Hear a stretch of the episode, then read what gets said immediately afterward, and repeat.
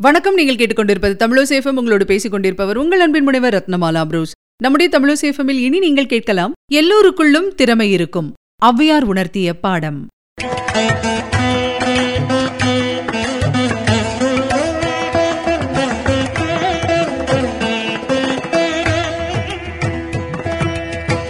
குலோத்துங்க மன்னர் அவைக்களத்தில் கம்பர் புகழேந்தியார் ஜெயங்கொண்டார் ஒட்டக்கூத்தர் இந்த மாதிரி பல புலவர்கள் இருந்தாங்க.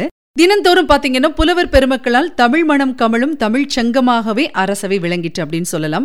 மன்னர் கம்பரை அரசவை கவிஞனாக அமர்த்தி அழகு பார்த்தார். கம்பர் அரசவை கவிஞரானதுனால அதற்குரிய தனிச்சிறப்போடு பட்டு வேட்டியும் அங்கவஸ்திரமும் கையில் தங்க காப்பும் விரல்கள் நிறைய மோதிரமும் அணிந்து கொண்டு தனிச்சிறப்போடு இருந்தாரு. மன்னர் கம்பரின் பாடல் ஒன்றை சுட்டிக்காட்டி கம்பனின் புலமையோ புலமே அப்படின்னு சொல்லி மிகைப்பட பாராட்டிட்டு இருந்திருக்காரு அப்போ ஒரு மூதாட்டி சிரிச்சுட்டே அவைக்களத்திற்கு வந்திருக்காங்க. யார் நீங்கள் எதற்காக சிரிக்கிறீர்கள் அப்படின்னு கேட்டிருக்காரு மன்னர். வந்தவங்க சொல்லியிருக்காங்க மன்னா நான் தான் ஔவையார் அப்படின்னு சொல்லிட்டு. மன்னன் உடனே தன்னுடைய இருக்கை விட்டு எழுந்து நின்று அவை பிராட்டியே வாருங்கள் வாருங்கள் தங்களை பற்றி நிறைய கேள்விப்பட்டிருக்கிறேன். தற்போதுதான் தங்களை நேரில் பார்க்கிற பாக்கியம் கிட்டியிருக்கிறது. அமருங்கள் தாயே அப்படின்னு சொல்லியிருக்காரு. ஔவையார் அமர்ந்ததும் அவ்வையே தாங்கள் வரும்போது சிரித்துக்கொண்டே உள்ளே வந்தீர்கள். அதற்கு என்ன காரணம் என்று தெரிந்து கொள்ளலாமா? அப்படின்னு கேட்டாராம் மன்னர். உடனே ஔவையார் சொல்லியிருக்காங்க மன்னா ஒருவரின் படைப்பை பாராட்டும் போது அந்த படைப்பில் அமைந்துள்ள சொல்நயம் பொருள்நயம் ஆகியவற்றை மட்டுமே கவனத்தில் கொண்டு பாராட்ட வேண்டுமே தவிர கம்பனின் படைப்பு என்பதற்காக மட்டும் அதனை ஆஹா ஓஹோ என்று புகழ்ந்து கொண்டிருந்தீர்கள் அதனால் சிரித்தேன் அப்படின்னு சொல்லியிருக்காங்க.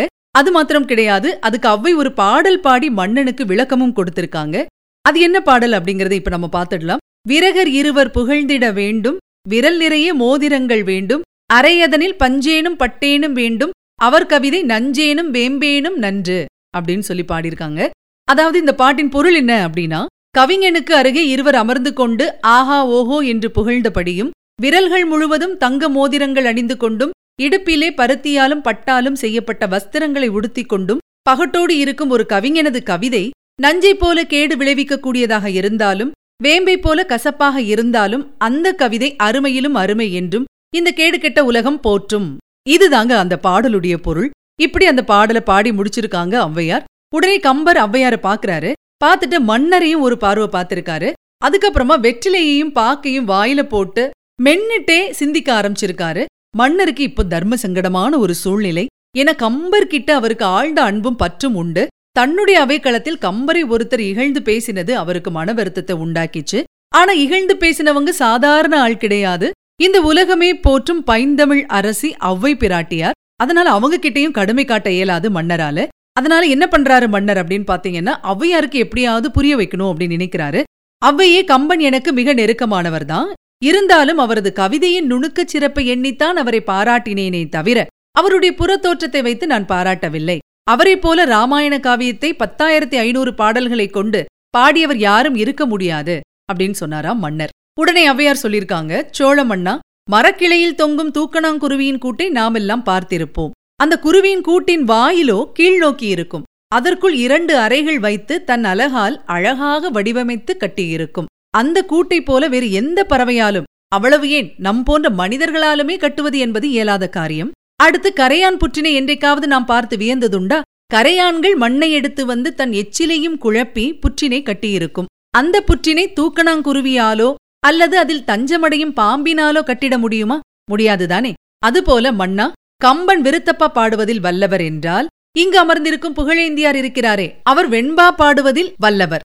புகழேந்தியாருக்கு அருகில் அமர்ந்திருக்கும் ஒட்டக்கூத்தர் மட்டும் சாமானியரா? அவர் உலா பாடுவதில் கை தேர்ந்தவர். இப்படி அவரவர்களுக்குள் ஒரு திறமை ஒளிந்திருக்கிறது.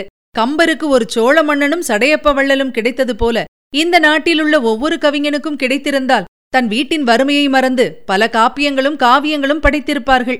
மன்னா திறமையிருந்தும் வாய்ப்புகளின்றி பலர் வறுமையில் வாடுவதை தங்களுக்கு நினைவூட்டுகிறேன். இப்படி சொல்லியிருக்காங்க ஔவையார். இந்த பொருள் படுகின்ற அந்த பாட்டை நான் இப்ப சொல்லிடுறேன். வான்குருவியின் கூடு வல்லரக்கு தொல்கரையான் தேன் சிலம்பி யாவர்க்கும் செய் அறிதால் யாம் பெரிதும் வல்லோமே என்று வலிமை சொல்ல வேண்டாங்கான் எல்லாருக்கும் ஒவ்வொன்றெளிது. இதுதான் அந்த பாடல்.